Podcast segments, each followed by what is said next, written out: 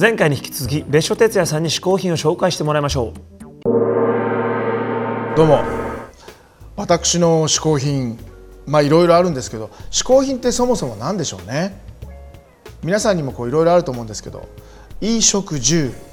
まあ人間は食べて寝るだけじゃなくてカルチャー文化的にもこれがないと自己実現できないとかこれを通じて人とつながる。まあ僕はそういうものが嗜好品じゃないかなとかねてから思ってるんですけれども音楽もそうですよね。芸術もそうだと思うんですけど僕の中では人生になくてはならない嗜好品それは祭りです。もう人間には祭りが必要なんですよ。フェスティバルです。これやっぱりねこういろんなお祭りありますよね。地域に根ざしたお祭りもあれば歴史的にまあ非常にこう伝統ある受け継がれるお祭りもありますけれどもそれにはいろんな意味があるわけですが僕がこだわって生み出したお祭りというのがありましてそれが、えー、国際短編映画祭。映画祭なんです、えー、ショートショートフィルムフェスティバルアジアという映画祭でして実はこの映画祭はあ東京の原宿表参道で1999年に産声を上げまして「えー、スター・ウォーズ」を生み出したあのジョージ・ルーカス監督とルーカスフィルムにも応援をいただいて17年間すでに、えー、やらせていただいています。この2015年には17回目が6月に終わったばかりなんですけれどもこれからも18年19年20年と成人式を迎えてその先へも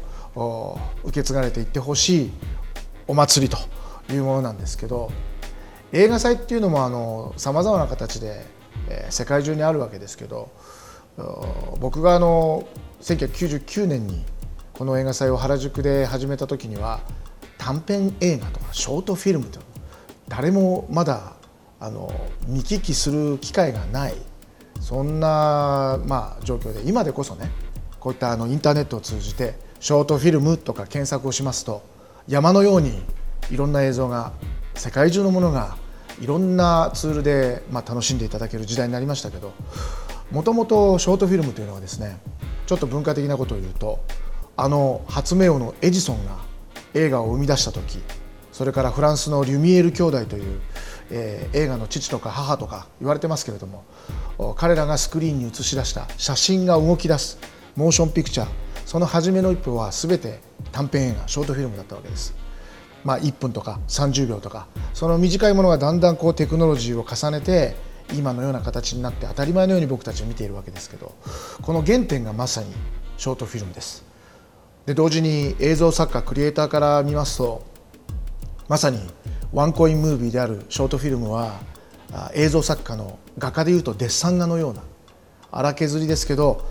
スタイルを映し出すそんな映画なんですよね。こういったあの映像群長いもので25分短いものですと1分3分。コマーシャルとも違う。それからミュージックビデオとも違う。ね。ホフデュランのさまざまなミュージックビデオもいいでしょう。いいと思うんですよ。それもショートフィルム化だんだんしていくと思うんです僕は。そのうちね小宮山さんが素晴らしいショートフィルムをお作りになるんじゃないかと期待をしているわけですけれども。そういったものも含めたそのショートフィルム群というのが、えー、私たちの映画祭で毎年6月、えー、お祭りをやらせていただいてますこのお祭りでですね、えー、世界中のショートフィルムの魅力に皆さんに触れてほしいなと思っているわけですけど最近ですとミラノ博という博覧会にも農林水産省とともにですね、えー、作品を制作して、お出しするというようなことをさせていただきました。え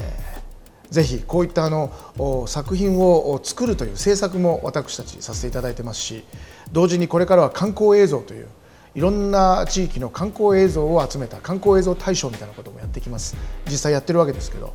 地域に根ざした、えー、観光それから地域にある昔話やあ古き良き物語を掘り起こして皆さんに伝えられるそんな映画祭をこれからもやっていきたいと思っています。僕の嗜好品ショートショートフィルムフェスティバルアジア。ぜひ。はい。今すぐ検索。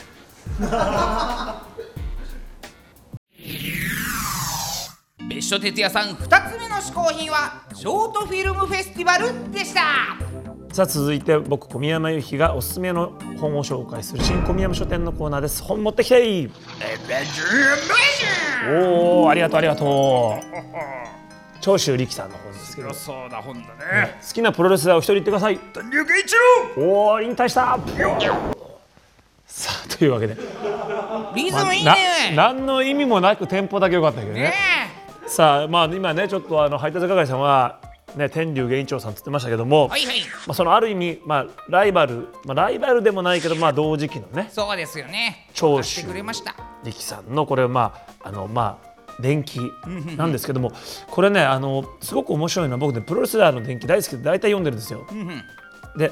この本は長州力というプロレスラーの伝記であると同時にその周りのことをすごい書いてる。ほうほうほうほうほう。でその時アントニオ猪木はどうだったのか、その時前田明はどういう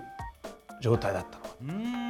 その時、えーじゃあ歌舞伎はどうだったのかみたいな、そのねあの長州力とは言ってはいるんだけどある種のその昭和のプロレス史みたいな感じなんですよ。なるほどでねそのあの書き方はこの田崎健太さんというこのノンフィクション作家の方なんですけどこの人がそのやっぱ節々に分かるのはやっぱ本当にあのなんだろ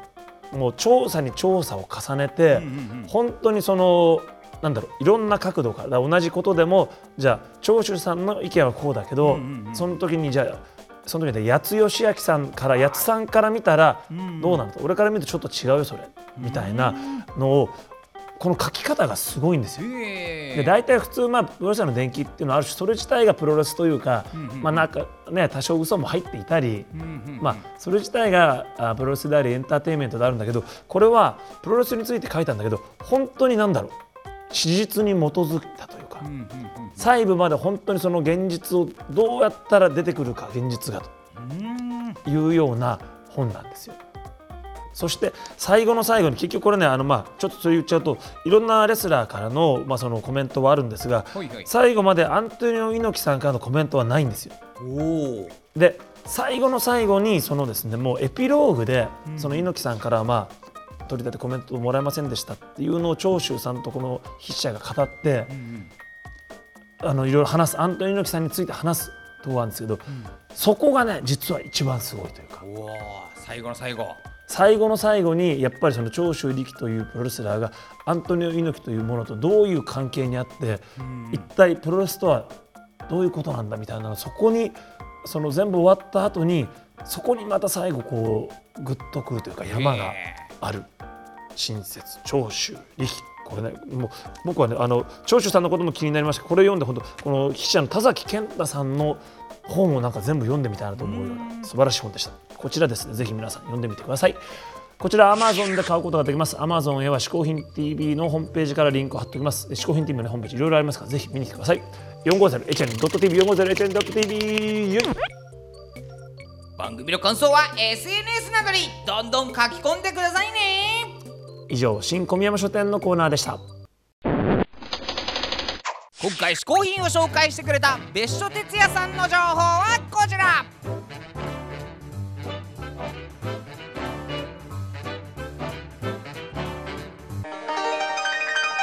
毎回ゲスト日本古来の嗜好品こけしにしてしまうというこけしマシンのコーナー。今日のゲスト別所哲也さん。こけしにしてみましょうか。渋いですからね別所さん。こけしになるのか。こけしマシンスタート。別所さんこけしになるのか？おお渋い。渋いこけし。別所哲也さんのこけしゲットだ。リズムに合わせて踊る。君は可愛い。